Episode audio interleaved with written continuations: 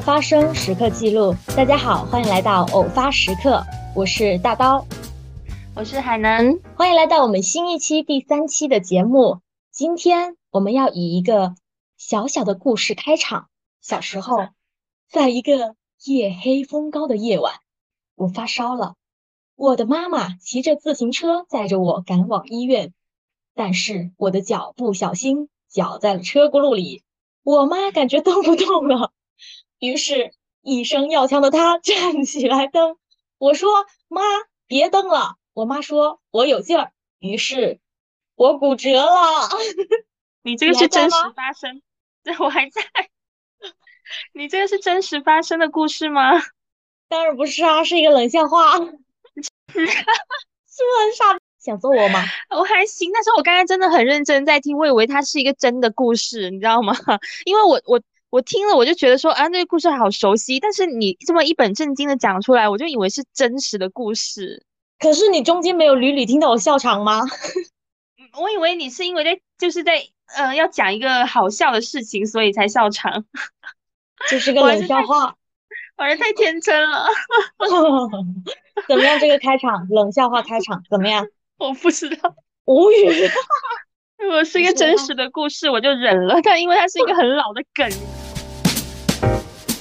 这一期呢，我们就是要讲陪伴我们成长的中年人的事情。那这个人就是爸爸和妈妈。好的，好的，就对，就是我们的父母啦。我们这一期啊，就不是走那种背后的故事啊、真情告白之类的路线，不会有太多伤人泪下的情节。对，都是轻松为主，瞎聊。对，那我就是突然觉得说，呃，当我们在父母身边的时候啊，虽然是住在同一个屋檐下，但其实我们对他们是一种熟视无睹的状态，就因为太过熟悉了，所以就会有理所当然的感觉。那觉得他们的日常就是做家务、管你的学习、鞭策你，我们好像很少关注他们的喜好。对。然后，当我们独立之后呢，父母就有了很多自己的时间，呃，他们或许能抛开父母这层身份，做回自己，做自己感兴趣的事情。那像我们在外面工作嘛，那跟父母还有了空间上的距离，这个距离呢，就反而让我们更了解他们，因为他们会通过微信跟我们分享他们在做的事情。这个时候，我们好像才意识到，他们也跟年轻人一样，在闲暇的时候也是会看剧、会唱歌，呃，跟朋友去外面吃饭。对，就就是以一个第三视角去看到父母的时候，发现了父母的另一面。没错，然后就可以说是在这么多年之后，我们的视线啊，终于能够穿透父母这一层厚重的盔甲，然后去看到他们可爱的一面。那今天其实就是想来聊一聊他们这一面。对，然后当时我们想要讲这一期这个主题的时候，是因为有一段时间我妈不在家，我觉得我妈不在真的空落落的，这个家不能没有我妈。然后当时我就问你，我说我们要不要来聊一聊亲情啊？然后那个时候你就跟我说，阿姨给你发了消息，对吧？是的，是的，就不谋而合，就来聊这个话题。那个时候阿姨是给你发了她出去玩，是不是？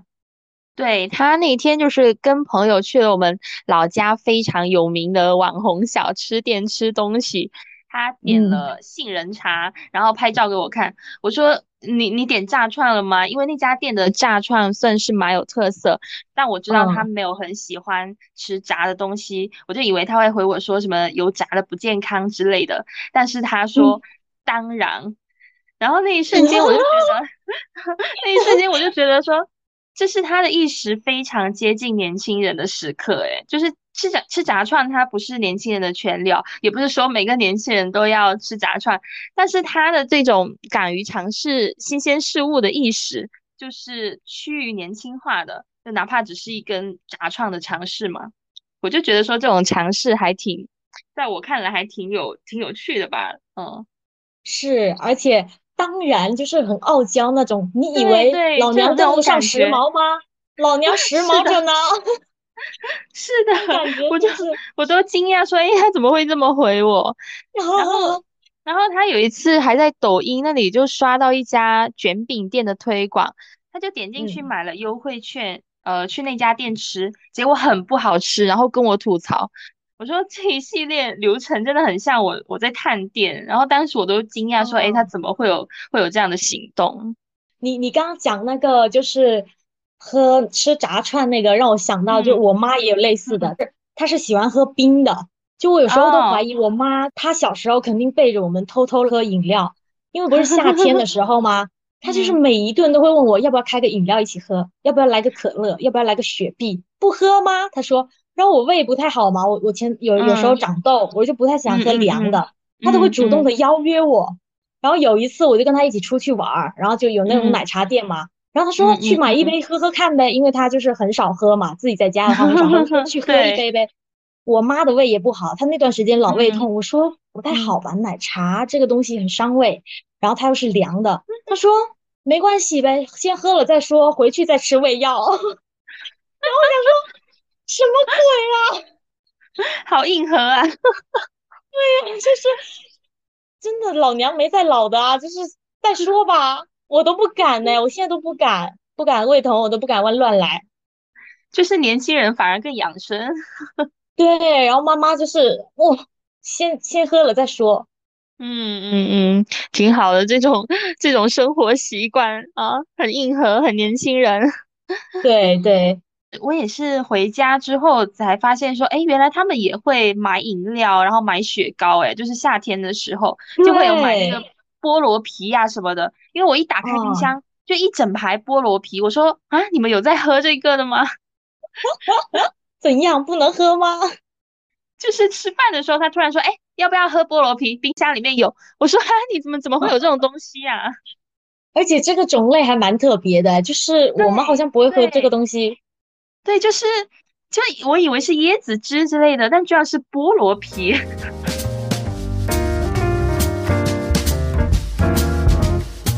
然后你刚刚说到那个网购，那我妈她不是买吃的，她是买买衣服。然后她她是有一个过程的，她刚开始是买的东衣服都会退掉，后面她就发掘了几家很好的店，找到那种腰偏腰两个丁啊。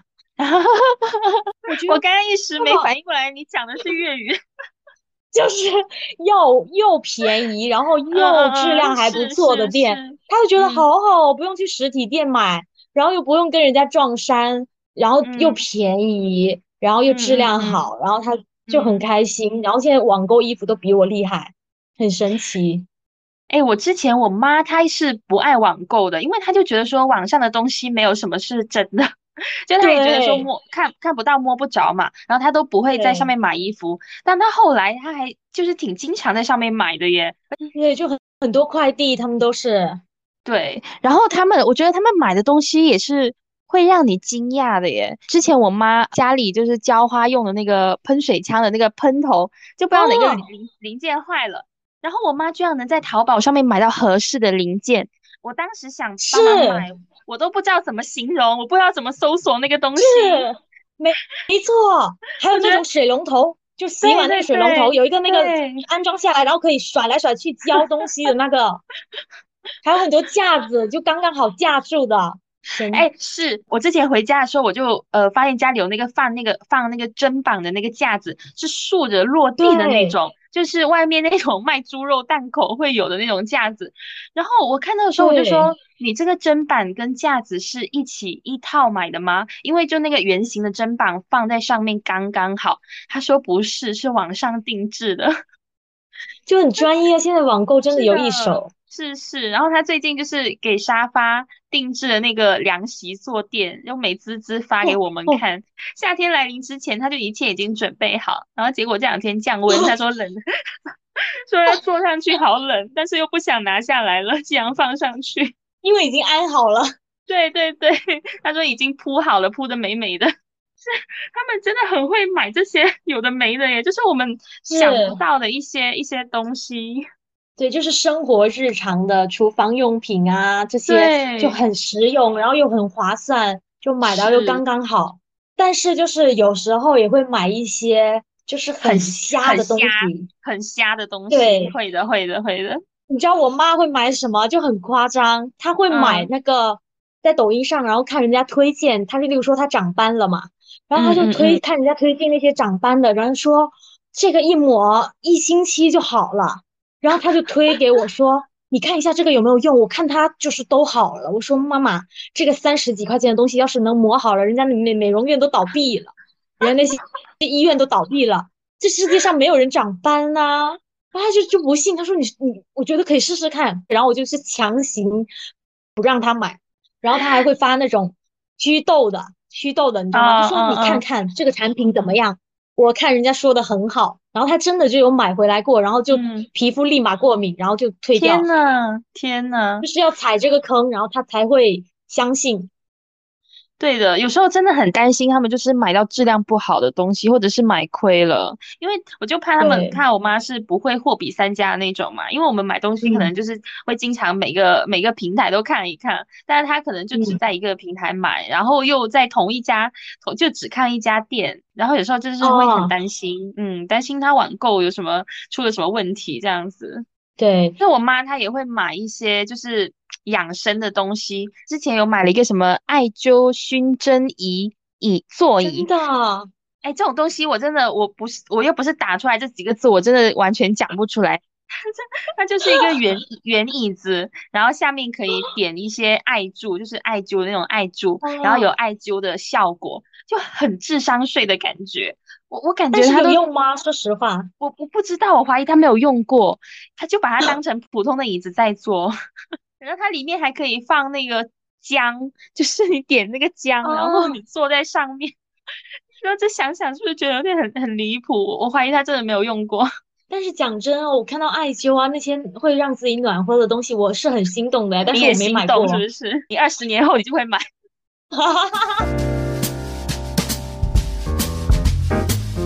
不知道什么时候开始发现父母也有自己的一些爱好和生活了。是的，是的。我这几年我才发现，嗯，读书的时候好像就没有留留意过，或者说就是他们也没有展示过他们享乐的那一面。他说他们好像也不会把金钱花在自己的爱好上面。对，叔叔阿姨有什么呃爱好呢？就是我开始上班之后，就是会有一些呃年假、探亲假一些假期嘛，然后我妈就会想让我带她出去旅游，呃，看得出她是一个也是爱旅游的一个人。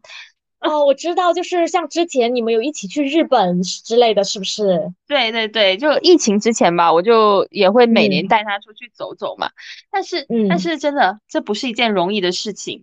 就是跟朋友出去旅游嘛，你要么你就参与做攻略，要么你就做僵尸，只要跟着就可以。然后我妈呢，她就是需要依靠我，同时呢又要质疑我，指挥你。没错，嗯，回酒店的路是这么走的吗？各种 各种质疑，明明他自己就是个路痴啊，他还怀疑我哎，然后就会提各种要求。后面呢，我就总结出经验，他们就是想要轻松的去景点拍照，然后走两步就会觉得累，所以就是不要有那种爬山呀、长时间步行的行程，还有就是一日三餐要安排好。不要去排网红餐厅啊，或者是打卡什么咖啡店、书店这些。就就那个时候，你是一个贴身管家哦，而不仅仅是一个旅 伴，不是个女儿，是个贴身管家。是的，是的，是的。就是他虽然爱旅游，但是这件事真的让我是有一点小小的困扰。但是当我没假期的时候呢，他也会跟我爸去报一些就是两天一夜的周边旅游团嘛，然后里面就是对，然后里面就是有一些一两餐是需要自理的，嗯，但那个时候我就又会担心说他们会不会找餐厅吃饭啊，或者是呃知不知道去哪里集合？但其实这种担心是是蛮多余的啦，对对对，蛮多余的，就是他们他们需要你，但是并不表示他们没有办法顾好自己，嗯，对。而且他们可能跟同龄人玩着更开心，是的，是的，哎，就很神奇，就父母跟子女之间这个这种牵挂牵绊哦，嗯嗯嗯，然后然后我妈还很爱看剧，就是她《甄嬛传》可能看了有有十几遍，跟我一样，阿姨我也是，你们聊得来，我都没看过哎，她真的就是电视台放的话，她就会看，然后自己在在那个。自己也会在看，然后他就会在视频视频的那个平台上找一些电视剧看嘛。然后过年的时候，我们就在那个客厅喝茶，他突然就问我说：“二零二三年你有没有什么？”然后我就心里一激灵，我就以为他要问我什么呃新年的婚恋计划之类的。结果他就说有没有什么新的电视剧介绍？他现在经常问我，就是哎，最近有没有什么那个谍战片可以介绍？然后那个靳东最近有没有什么演什么电视剧？他们真的，对他们很爱靳东。哎，靳东真的是就是阿姨的奶杀手，对，是的，吃奶杀手。阿姨有看过那个《父母爱情》吗？我推荐给他，喜欢，他很喜 欢。我也是阿姨，我也是。怎么回事啊？爱情，我妈也是很爱的，我妈也是很爱看《父母爱情》，因为《父母爱情》也是经常电视上会在播的嘛，然后她每次都会看，我也超爱看的。哎，我跟阿姨聊得来的，可以可以，你们聊得来，你们聊得来，太搞笑了。哎，那你妈会有什么爱好吗？我妈是呃，疫情之前她就迷上了广场舞。就我妈也很年轻，她就四十几岁，但是就是迷上了广场舞。他们就是每天都要去跳，每天晚上都要集合去彩排学习，从来不缺席的。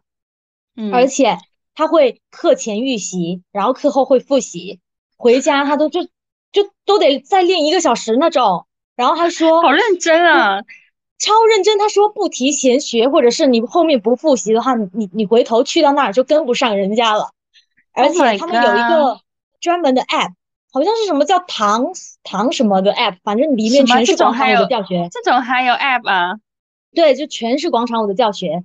天呐！而且呢，他们固定一些节日，就例如说什么三八妇女节啊，什么国庆节什么的，他们会买统一的服装，然后去到一个某一个什么统一的地方，然后可能有舞台啊，或者是什么广场那里有一个小小的搭建那种。他们就一起去表演，然后拍视频，然后就拿回来给我们看，热情满满，就贼搞笑。后来呢，就不是疫情呢，就封控了，我妈也没落下哦，每天都在我们眼前学跳舞，都在跳。然后她她就是有偶尔停个一两天，她就说：“哎，停了两天，那个骨头都硬了，果然不能停。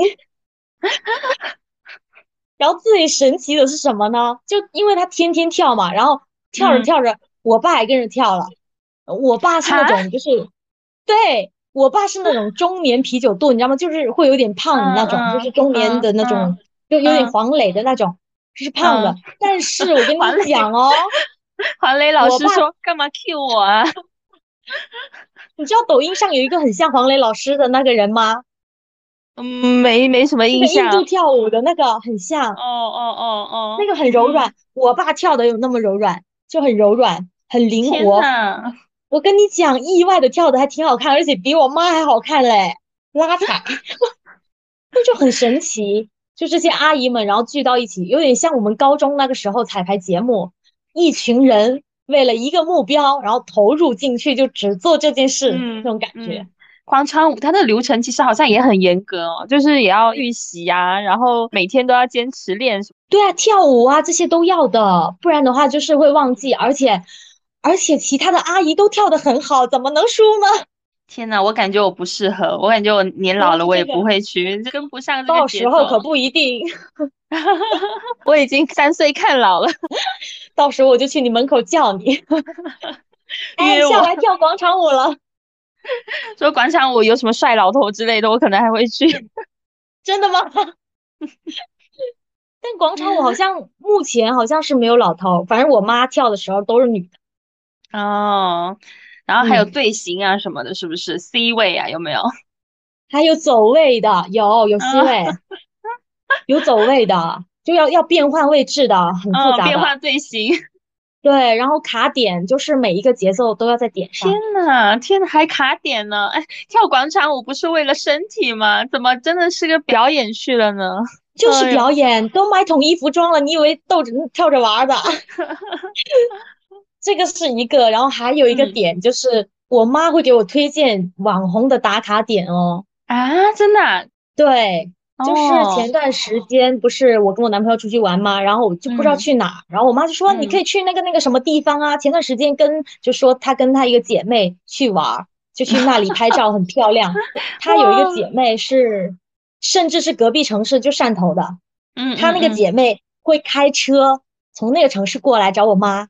然后呢，他们就一起去打卡好看的网红的那些地方，就例如说什么鲜花盛开啦，啊，我们要去那里，然后夏天我们要去山里看山水，然后约一个时间，而且他们会很准时哦，就是一点出发，就一定差不多是一点出发的。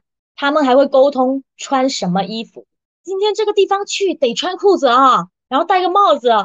哎，那个地方他要穿裙子才好看，你穿个红色的，我也穿了个红色的，我们待会拍照好看，就这种。就是会沟通姐妹姐妹穿搭就是了，闺蜜装闺蜜装。对，然后游完之后回来之后，那才是最重点的，就会聚在一起挑选照片，然后就会有一个互夸的环节，说：“哎，你你看你看你这张好好好看，好好看这张啊，都看不出来了，跟以前一样。说你这张你这张好好看哦，气质气质。最后呢，就挑了可能有十几张，然后就。剪辑成一个视频，然后还要配上音乐，这个音乐也是很重点。对，这个音乐要就是不是随便挑一个，要好听，要喜庆，然后他们要满意的，然后发发抖音、发朋友圈。会加特效吗？就那种？会啊，有时候会，因为它有一个，你知道朋友圈有一个固定的模板，就是你你点你一键生成，它会有一个模板的，就是转来转去那种。嗯，什么生活快乐，什么圆，什么那些，哎，不是这样，但是大概是这样。然后我看到他们这样的时候，我就想，这不就是我跟我的姐妹出去的流程吗？嗯，是你是你是你，没错。对呀，就一样啊，就说，哎，一定要商量好穿什么衣服，然后要拍照，回来要挑选，就很神奇啊。你这样讲了之后，我搞不好今晚刷抖音就会刷到阿姨。但是哦，虽然就是说下来，好像就是我妈比较爱 social，她也有 social 累的时候。哦，是吗？我以为她也是 E 人呢，就跟你像是 E 人那种。但我妈就是因为她有一段时间，朋友们就是老去我们家聚会，他们好几对夫妻老去我们家，好像连续三天都去聚会。他们就是每个人拿一样东西过来，然后就就在一起煮啊或者什么样，然后就一起吃饭，然后喝酒。嗯，就可能到十二点多，然后到。第四天的时候，我那天跟我妈视频，我说妈，怎么连续三天都找不着你？她说我天天都在熬夜喝酒，说太累了，太累了，天天聚餐，天天十二点多睡觉，我受不了了，我得休息一段时间。说太累了，太累了，说害怕了，害怕了，不能再聚了。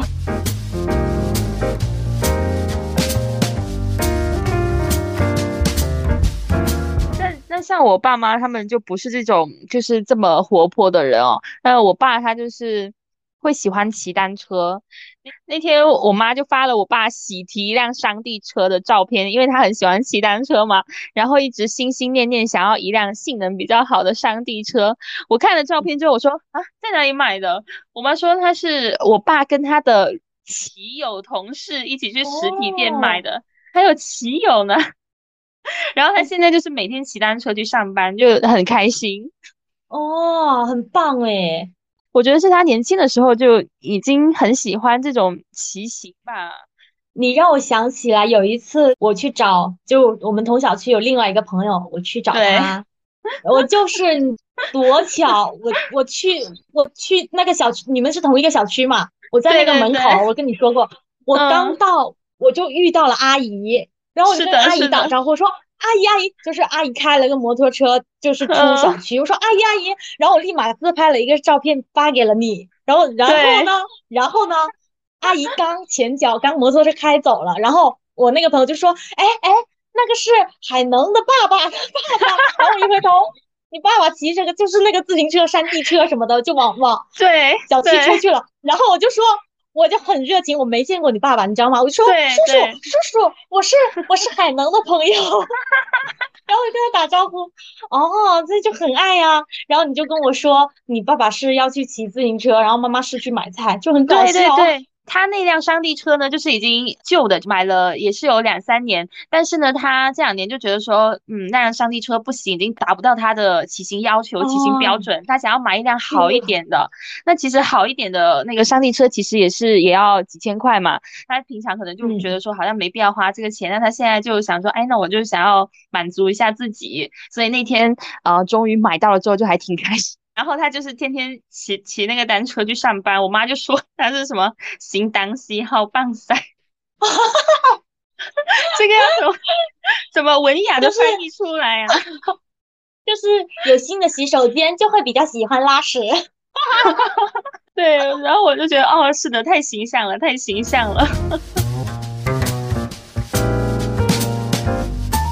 然后我觉得父母还有一些就是可爱之处，就是嗯嗯，想说，哎，他怎么那么逗？他像小孩一样。嗯，之前高中的时候，我就邀请了我高中的室友来我家，然后到家家门口，我给我妈介绍，我说妈，这是我的室友，谁谁谁谁谁谁。我妈特热情，说，哎，快快快，进来坐，进来坐。聊不到几句，说我妈就问他们说，哎，你们是哪个学校的哈？然后我们就在那里爆笑，我就想说。妈，我们是室友，那是 你说他们是哪个学校的呢？就是会他会没话找话。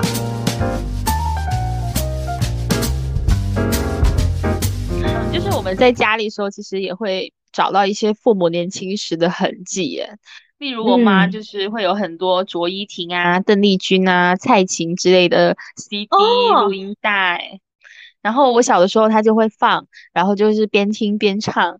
那现在不是经常有一些音乐综艺是会唱老歌的嘛？然后单看歌名的时候呢，我就我就觉得我没听过。但是，一旦歌手开口或者是到高潮的部分，那我就会想说，哇，原来是这首歌啊！我脑海里是有这个记忆的。可能是因为小的时候就是听我妈放过这些歌。是我，我跟你相反，我是我爸，我爸是音乐爱好者。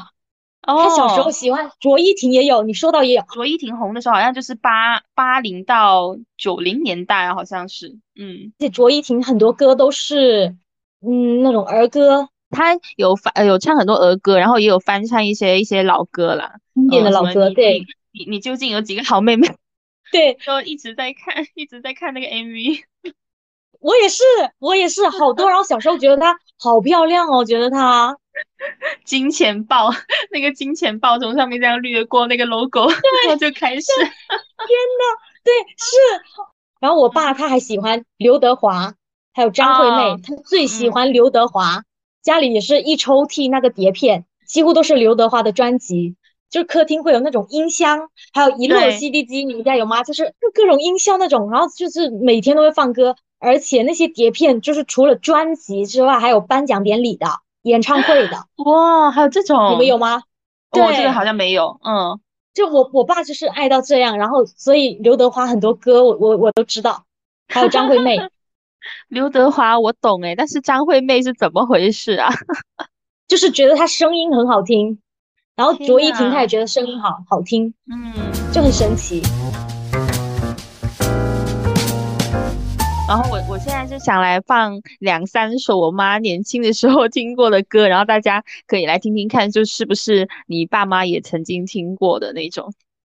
好激动哦！节目里第一次的猜歌环节，究竟我能猜出多少首呢？啊，好紧张，好紧张！我也就放两三首啊，那最多也就两三首。究竟听我们节目的朋友，他能猜出来多少首呢？别管以后将如何结束，至少我们曾经相聚过。爱情吗？真心的不是。更不需要言语的承诺。只要我们曾经拥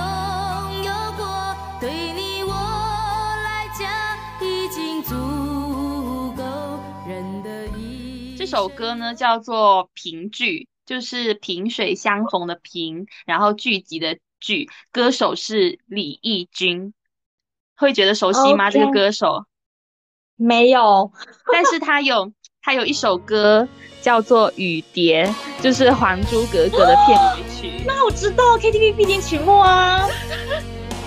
对，没错，就是那个雨蝶的那个李翊君。这首歌我是在嗯以前小的时候听过，所以我就觉得很熟悉。下面再来听一首喽。好，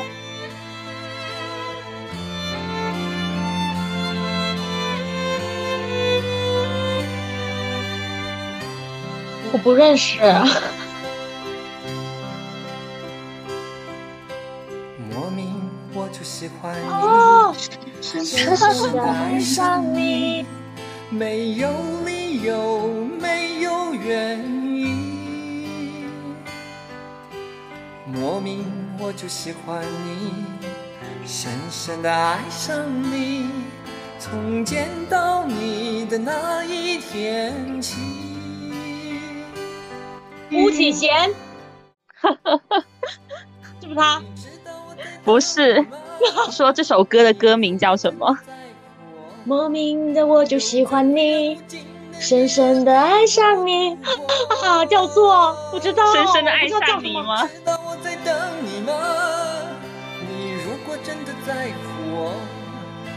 不是，不是，我不知道它叫什么。刚刚歌名有出现在歌词里面哦，那就是莫名的我喜欢你，走开。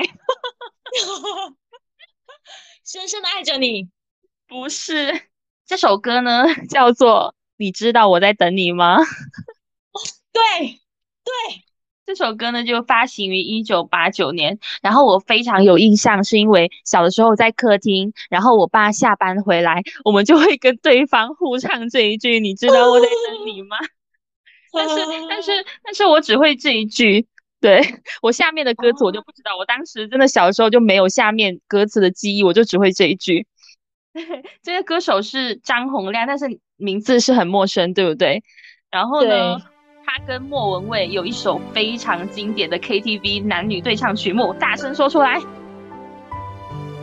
他跟莫文蔚合唱的，你肯定知道。哦，广广广岛之恋。广岛之恋，对，广岛之恋就是他跟莫文蔚合唱的，嗯，原来。你早就该拒绝我，不该放任我的追求，给我渴望的故事，留下丢不掉的名。我们下面最后一首啊，最后一首，好，这首呢就是可可能会知道歌名，但是不知道是谁唱的。嗯，好。很远的地方有个女郎，名字叫做耶利亚。有人在传说，她的眼睛看了使你更年轻。如果你得到她的拥抱，你就永远不会老。为了这个神奇的传说，我要努力去寻找。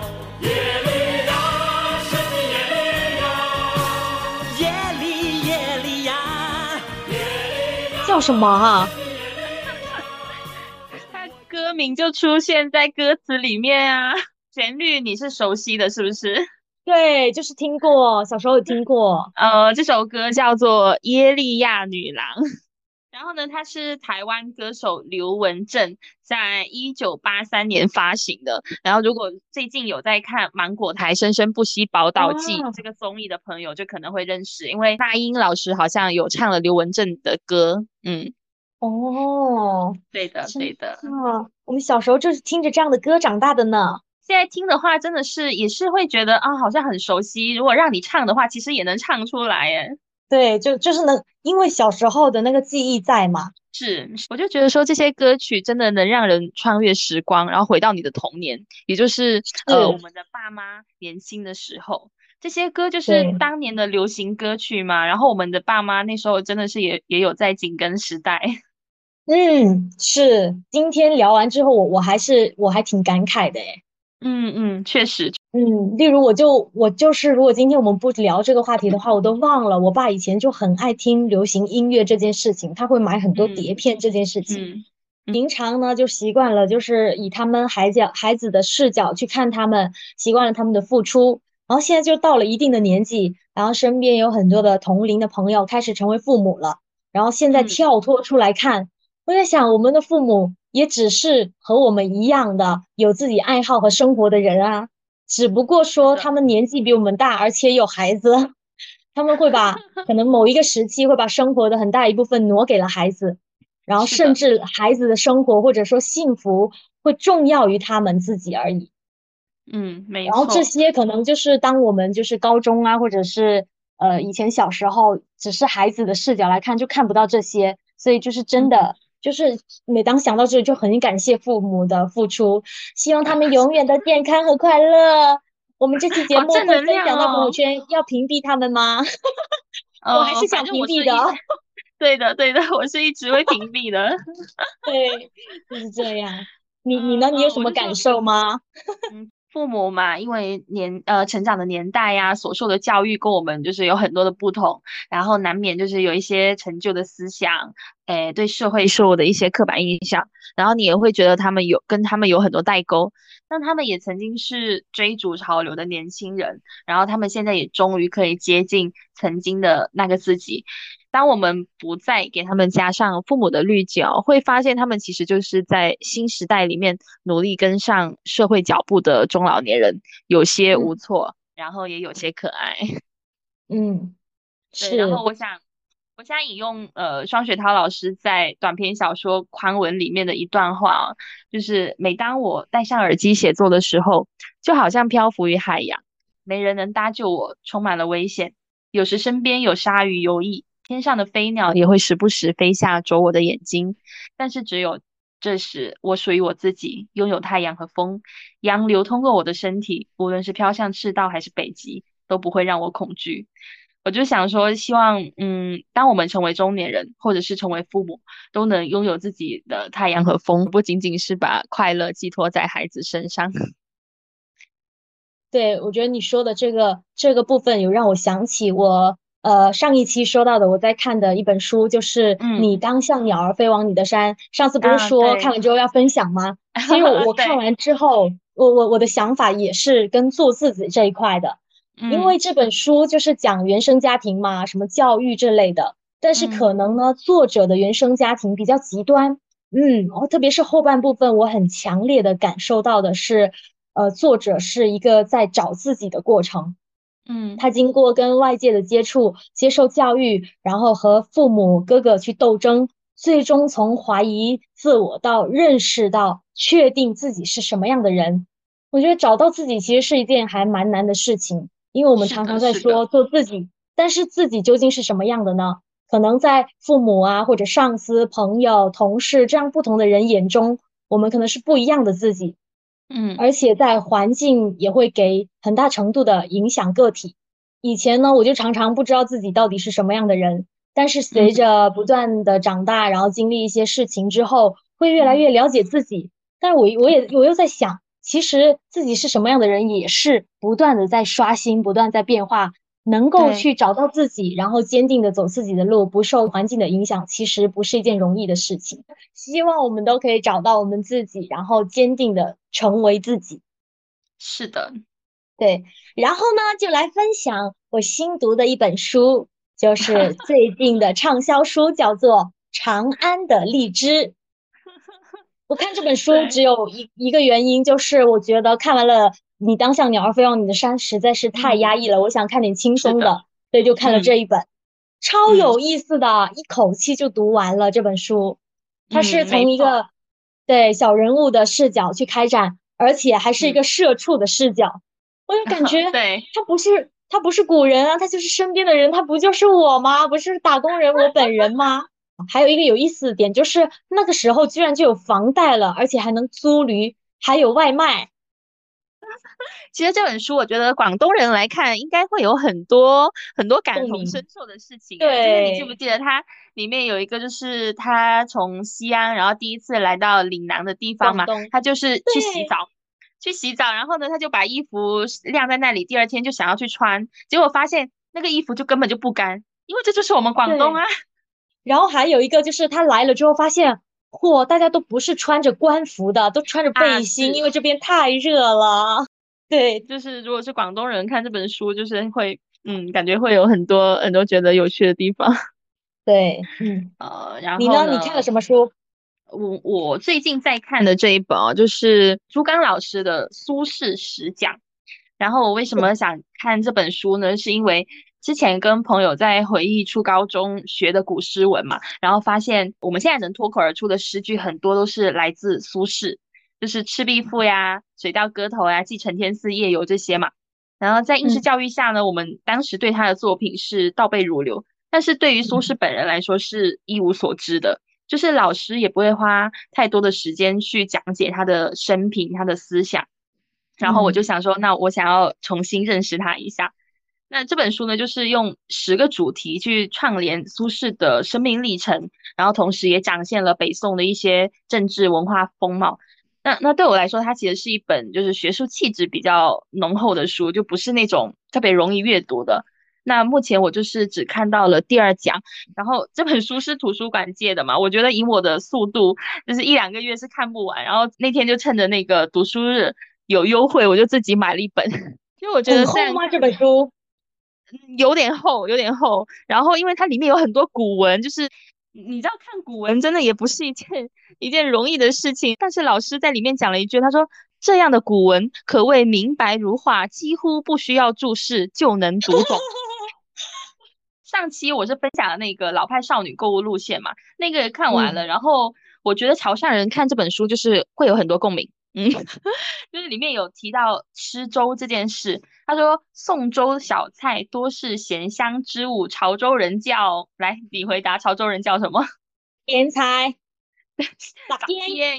对，他说潮潮州人叫杂咸，然后说四个人吃粥，小菜有八到十种。我说这就是我们潮汕人的吃粥文化啊，就是哪怕是吃粥也要超级丰富的。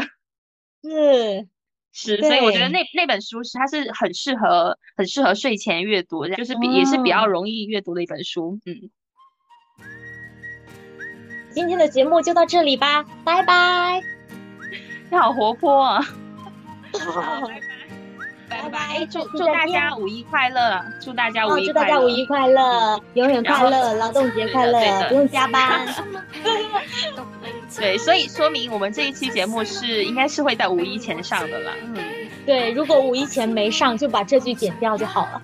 哎，对，没错。然后，因为我们其实没有固定的发布日期嘛，我们就是尽可能给自己一些拖延的时间。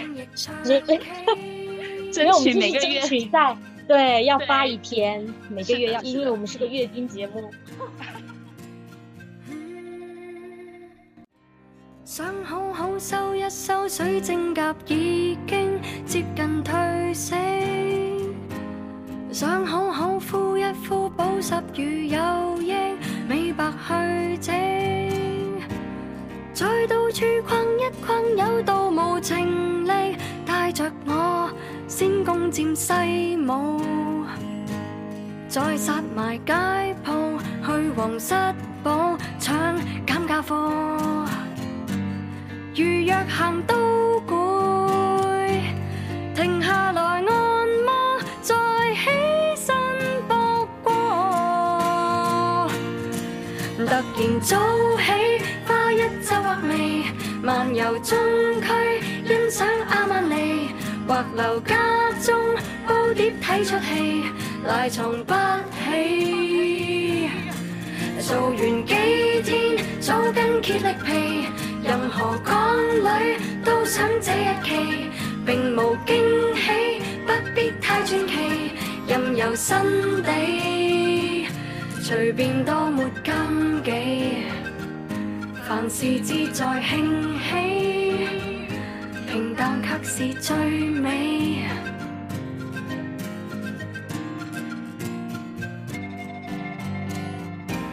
过了礼拜，我又会还美。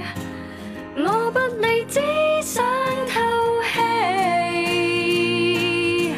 突然早起，花一皱画眉，漫游中区，欣赏阿曼尼，或留。戏，赖床不起。做完几天，早更竭力疲，任何港女都想这一期，并无惊喜，不必太传奇，任由新地，随便都没禁忌，凡事志在兴。